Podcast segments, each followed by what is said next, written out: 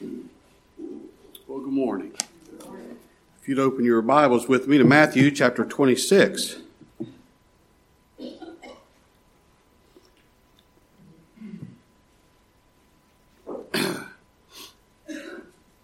Matthew 26. Before we begin, let's bow before our Lord in prayer.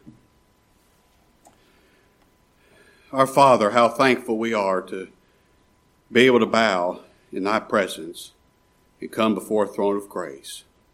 Not a throne of justice or merit, but a throne of grace, pleading the person, the obedience, the sacrifice of our Lord Jesus Christ, and to be able to come boldly, knowing we're accepted in the beloved. Not in anything about us or anything that we've done, but in who He is and what He's accomplished for His people. And Father, we're thankful. How we thank you for the Lord Jesus Christ. How we thank you for a Savior who puts away the sin of his people. By his obedience is the only way we could ever be made righteous. By his sacrifice is the only way our sin could be cleansed away. And Father, we're thankful. Thankful for your mercy and grace in providing such a Savior. And Father, we're thankful you, for your mercy and grace in sending forth your gospel, the gospel of your Son, in, out into the world to call out your sheep to save, to feed, to comfort, to edify, to call to Christ.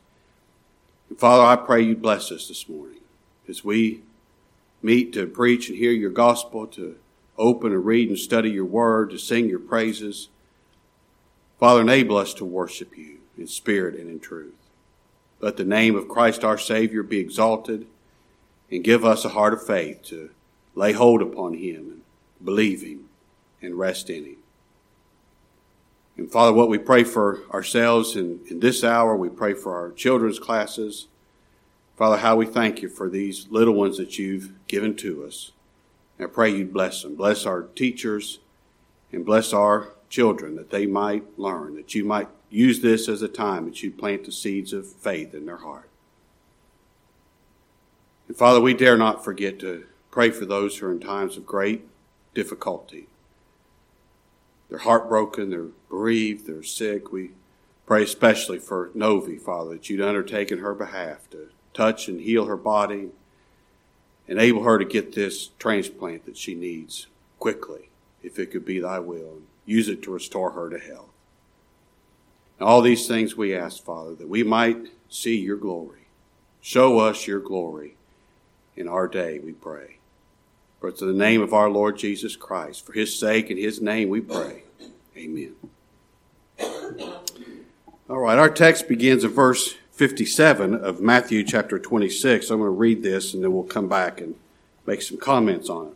Verse 57. And they that had laid hold on Jesus led him away to Caiaphas the high priest, where the scribes and the elders were assembled. But Peter followed him afar off unto the high priest's palace and went in and sat with the servants to see the end. Now the chief priests and elders and all the council sought false witness against Jesus to put him to death, but found none. Yea, though many false witnesses came, yet found they none. They found none that their stories agreed. At the last came two false witnesses and said, This fellow said, I am able to destroy the temple of God and to build it in three days. And the high priest arose and said unto him, Answerest thou nothing? What is it which these witness against thee? But Jesus held his peace. And the high priest answered and said unto him, I adjure thee by the living God that thou tell us whether thou be the Christ, the Son of God. Jesus saith unto him, Thou hast said. Nevertheless, I say unto you, hereafter shall ye see the Son of Man sitting on the right hand of power and coming in the clouds of heaven. Then the high priest rent his clothes, saying, He has spoken blasphemy. What further need have we of witnesses? Behold, now you've heard his blasphemy. What think ye? They answered and said, He's guilty of death. Then did they spit in his face and buffeted him, and others smote him with the palms of their hands, saying, Prophesy unto us, thou Christ. Who is he that smote thee? Now that is the mock trial of our Lord, where the scribes and the Pharisees and the chief priests gathered together and, and did what they had uh, wanted to do, put the Lord to death, sentence him to death. Now, these men who were doing what they were doing under the, the cloak of darkness, these men are the religious leaders of the day. I mean, you think about this. This is the best man's religion has to offer. And it's obvious as the noonday sun that they hate the Lord Jesus Christ. Now, I'll give them that they, they tried to appear orthodox. You know, they wanted all this to look, you know, very legal. They want to make sure they dotted every I and crossed every T. They wanted to make it look like we followed all the right parliamentary procedure, so, you know, it, it's legal. And, but, you know, it's far from it.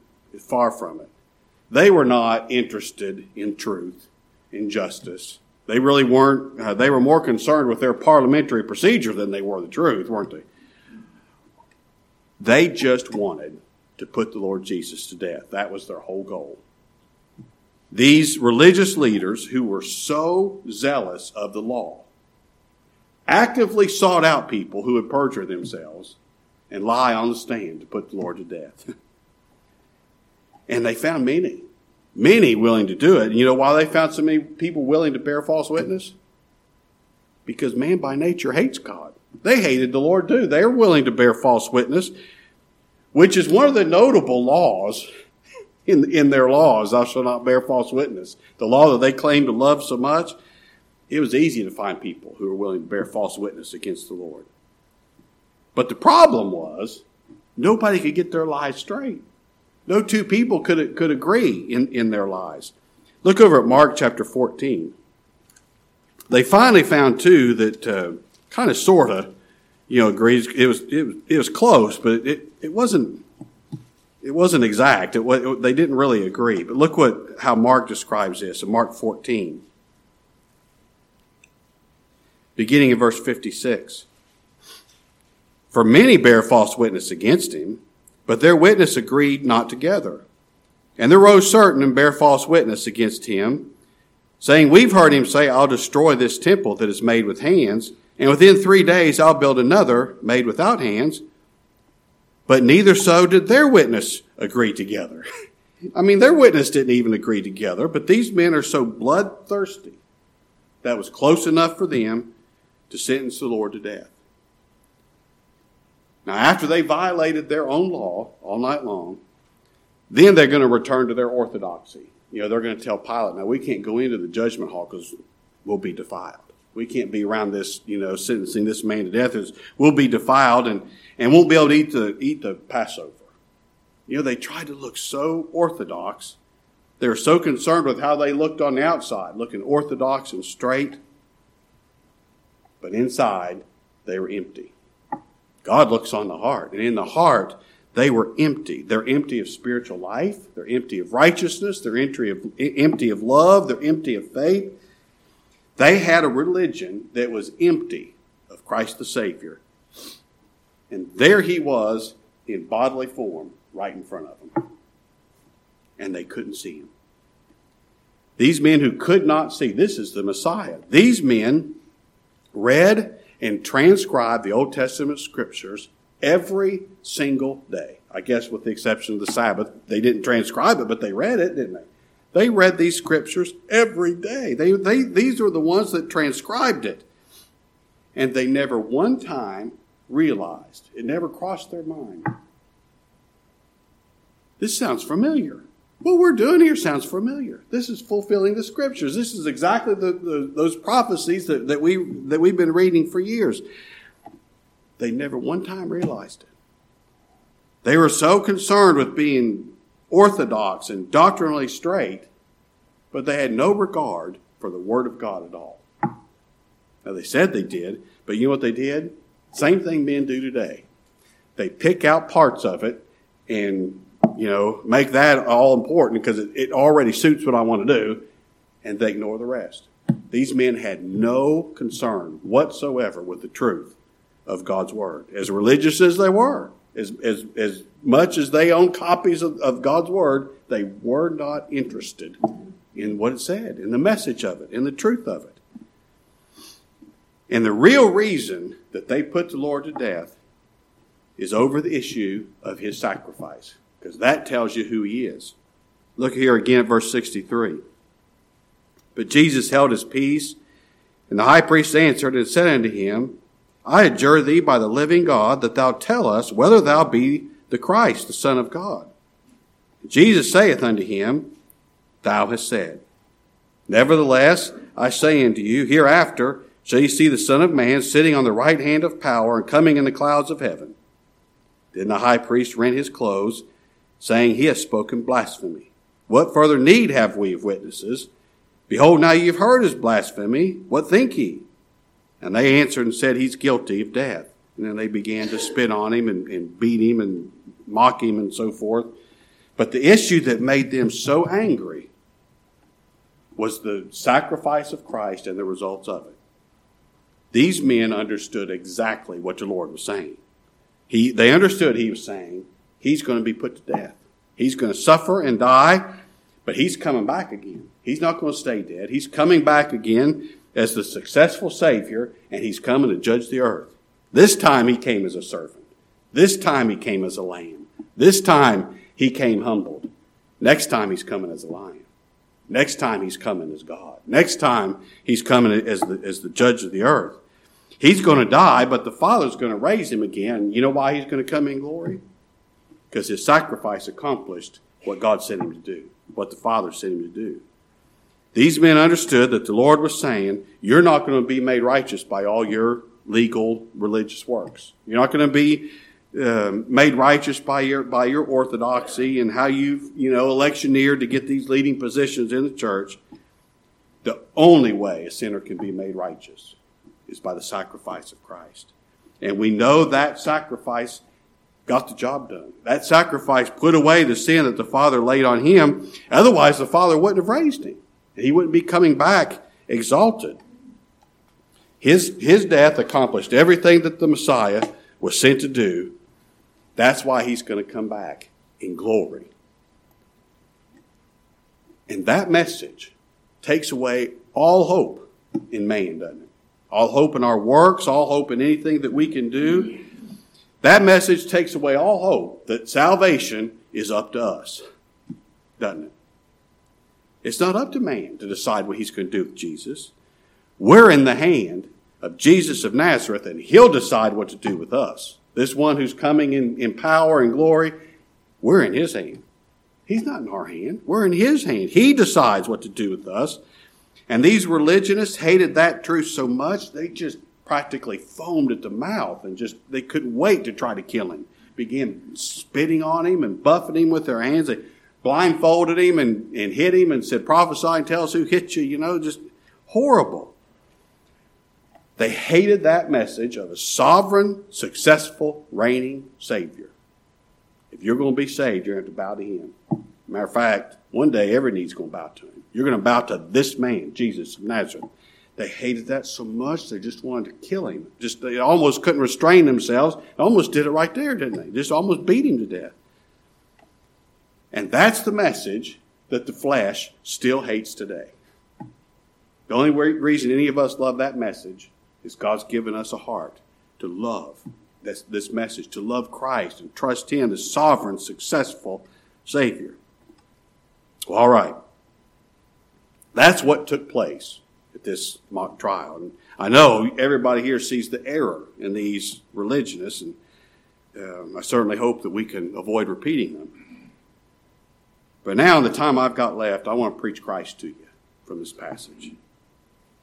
This mock trial is the beginning of the Savior's soul suffering for sin. And we see who he is. We see him fulfilling so many Old Testament types and prophecies of the Messiah. The first thing I see about Christ in this mock trial is he is the willing sacrifice. Now, he allowed them to take him. He allowed them to, to lead him to Caiaphas' house. And there he stands. There he stands. Now, the Lord had the power to walk right out of that room, walk right out of that house. He had the, the power to, to make it where nobody could touch him, where like suddenly they couldn't even see him and he'd just walk away from him. He'd done it before. He had the power to do it again. He could have used his power to escape all of this suffering. He's still God, God in human flesh. He had the power to escape it. But he didn't. He stayed right there. And he did that because him staying there, him suffering and dying for his people, is the only way their sin can be put away. There's got to be a sacrifice. He's the only sacrifice that'll put away sin. So he stayed. He stayed because he loved his people and he willingly went to the slaughter. They didn't have to drag him there. He willingly went. The Lord stood there. and says many false witnesses came. He stood there and listened to them lie on him for how long? Many, he heard, stand there and lie on him, accuse him of things that, that he never did. Now, has that ever happened to you? I mean, the first time that you hear that happen, what do you do? No, we defend ourselves, don't we? That's not so. He never said that. He kept his mouth shut. He stood silent and never one time defended himself against these false charges. And they couldn't get their charges all together, so he had to finally give them one, didn't he? they, they couldn't do it. I tell you the reason he didn't defend himself is because he's bearing the sin of his people. We're guilty of every charge they cast against the Savior. You and I are guilty. He did. He's not, but we are. And now the Lord, our substitute, is bearing the sin of his people. Our sin has now become his. And he's bearing that sin. He never defended himself because, in that sense, in the, in the fact that he was made sin by his father, he was guilty. Those sins did become his sins, and he willingly sacrificed. He willingly took that sin into his holy, precious body upon the tree and sacrificed himself for it so his people could be redeemed. Look over Isaiah chapter 53.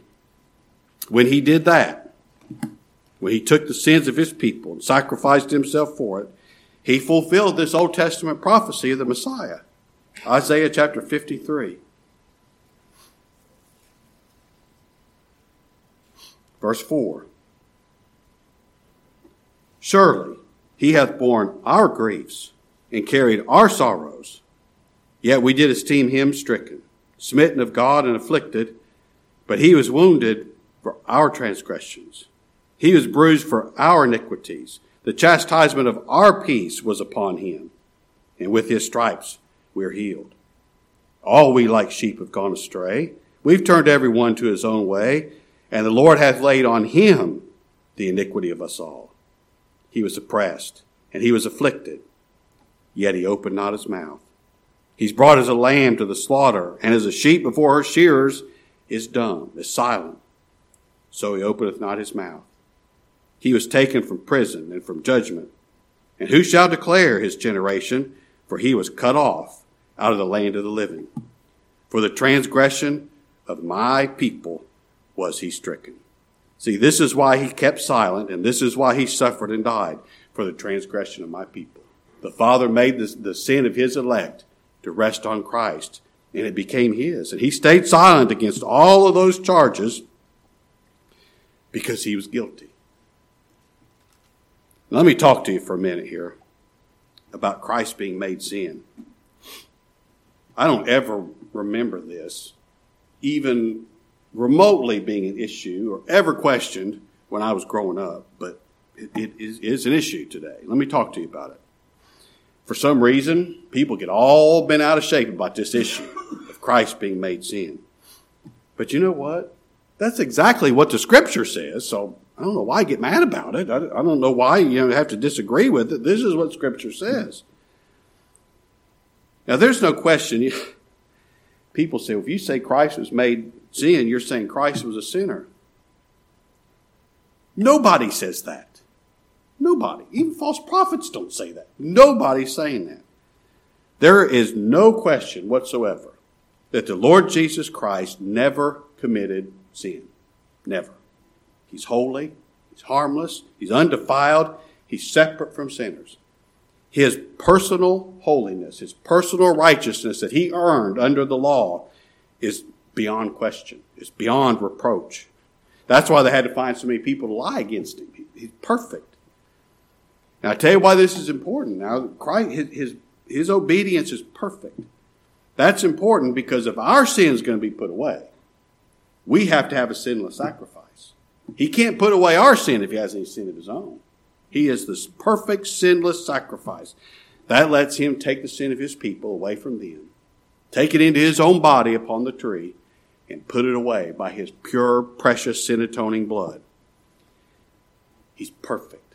And everybody at this mock trial knew it. Everybody did. The, high priest knew it. The chief priests knew it. The scribes and the Pharisees knew it. That's why they sought false witness. Because they knew there's no true charge against this man. He's innocent. Here in a couple hours, they're going to take him to Pilate, and Pilate's going to spend some time with him. And you know what Pilate's going to say? I find no fault in him. He found no fault in him because there wasn't any. There was no fault in him. He's perfect. Everybody knew he was innocent. Yet they condemned him to death. They, they treated him so horribly. I mean, just beating him. They did this to a man they knew was innocent. Now, why on earth would the Father ever tolerate that going on, happening in His creation to His Son? If that has happened to one of my children, you can bet you I'd put a stop to it. Why didn't the Father put a stop to it? Because the Son had been made sin for His people. And He must suffer the full consequences of that sin. And if you look back at Psalm 22, that fulfills the scriptures too. This was nothing new. God said it was going to happen. Psalm 22.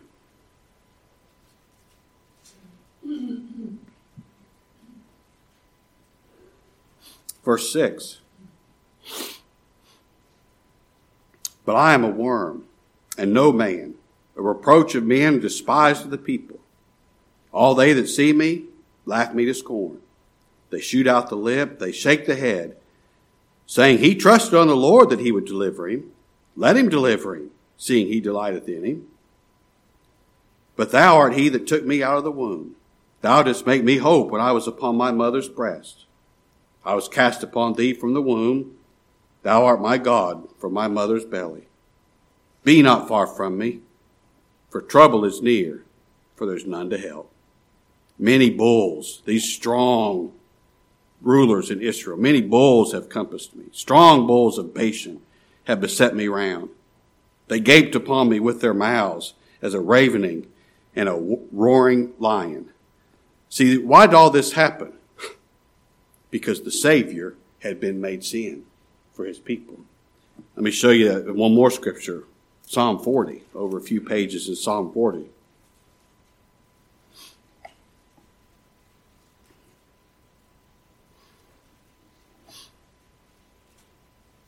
Psalm 40, verse 12, tells us why all this has happened. For innumerable evils have compassed me about, mine iniquities have taken hold upon me, so that I'm not able to look up. They are more than the hairs of mine head. Therefore, my heart faileth thee.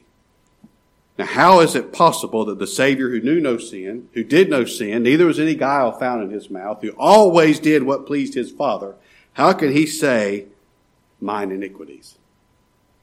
There's only one way. The Father made the sin of his people to be his, and they belonged to him. The Savior calls the sin of his people mine iniquity because the sin of God's elect was made his at Calvary. And the Savior suffered everything that sin is, with the exception of the commission of it. He felt the guilt of sin. He felt the shame of sin. That's why he said, I'm not able to look up. For the first time ever, he is not able to look his Father in the eye because he felt the guilt and the shame of sin. And this transaction, making Christ sin, it's not just a, a fine doctrinal point that uh, you know we, we like to hang our hat on and it somehow makes us different than everybody else. We want to defend this. I tell you why this is so important to you and me. This transaction, Christ being made sin for his people. If that transaction of sin, being made Christ's, if that's not real, if that's not actual, then our sin's still on us.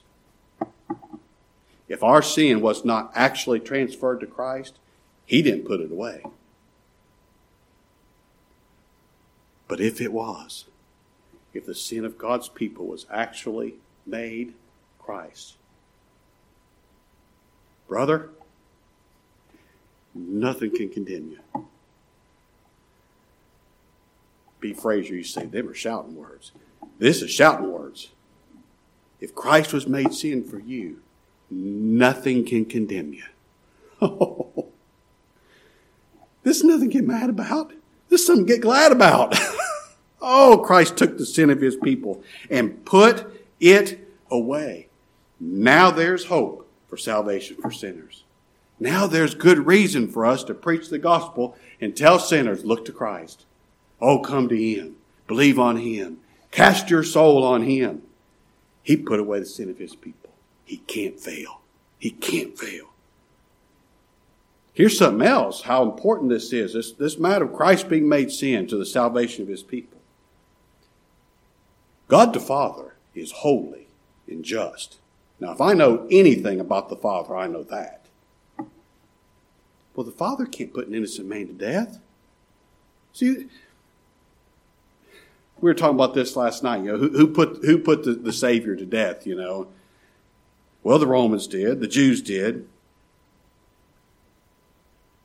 but the Father did. the Father, the Father is the one. Said, I'm going to plunge the, the sword of justice into one who is my fellow. Well, the Father can't put an innocent man to death. That wouldn't be just. It wouldn't be right. It wouldn't be holy. If Christ was not made sin and the Father killed him anyway, the Father's not just. And you can't trust your salvation if somebody's not just. no. Christ was made sin, and justice was satisfied by the death of Christ. That means if he died for you as your substitute, justice is never going to come looking for you. Ever. Because Christ fulfilled it for you. As a matter of fact, it would be unjust for the Father to send you to hell. And he can't be unjust. See, this thing of Christ being made sin is the guarantee of the salvation of his people. This is, this is things to get happy about. Somebody can argue about it if they all they want to, but I ain't listening to them. I'm not having none of it. Let, let the potsherds of the earth strive the potsherds of the earth. This is the joy of salvation. The joy of salvation. If our righteousness before God is only as true as the transfer of sin to Christ. Trans- the sin was really made Christ's, his righteousness is truly made ours. Oh, t- this, this is good news. This is the good news of the gospel. And since that happened, and he put away the sin of his people, this is what you can expect. He's coming again. He's coming again. And he's going to do it in justice. He's going to gather his people to himself in justice and take them to glory to be with him. That's good news, isn't it? All right, here's the second thing. When Christ died, he died for sinners. You know, Peter followed him afar off and somehow snuck his way into the high priest, chief priest house, high priest, whoever he was. Now, Peter, is somebody I can identify with. Can't you? Every believer, I'm sure, says, I can identify with Peter. Peter is not afraid to shoot off his mouth. Peter is absolutely sure. I will never fall. I will never do that. And even after Peter did everything he said he wouldn't do and deserted the Lord, you got to give it to Peter. Now, he ought not done it. I mean, he, he snuck back in. He's, he's following the Lord close enough at least to get into the house of the high priest because he wants to see the end of the matter. Now, when the Lord told him, You're going to deny me, it might would have been better for Peter not to put himself in this situation. But this is what Peter did because he thought, I won't do that. but he, I think the important thing here is Peter loved the Lord. He's going to fall. He's going to do it again. He's going to do, and he's going to do it again later. I mean, Paul had to correct him, and oh, he's going to do it again. But Peter loves the Lord. And he wanted to see the end of the matter. And here's another reason, a way, I'm like Peter. I want to follow the Lord. I want to go into the judgment hall. I want to go to the foot of the cross, and I want to see the end of the matter. I want to follow the Lord there, and I want to see what happens. The Lord endured this mock trial. Did he do it for me? Because I'm a weak sinful man? Did he endure this to put my sin away? Because that's the only hope I have of salvation. When all these false witnesses came up against him, did he really keep his mouth shut? Because he'd been made guilty of my sin? See, that, that's the only hope I have for my soul. You know, what happened when sin was placed on the Savior? What happened when his blood was shed? What happened in those three hours of darkness when he took his blood and placed it on the altar before the Father?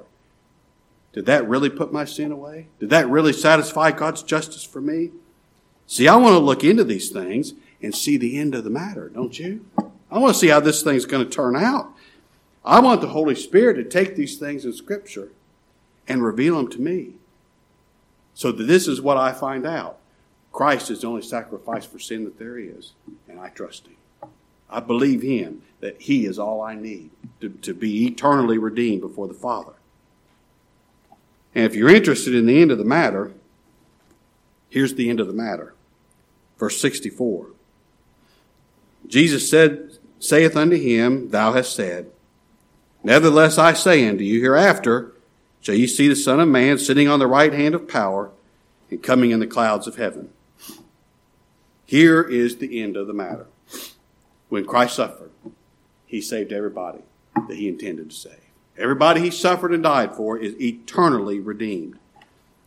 See, the only way that the Lord Jesus can return as judge of the earth is if he was raised from the dead.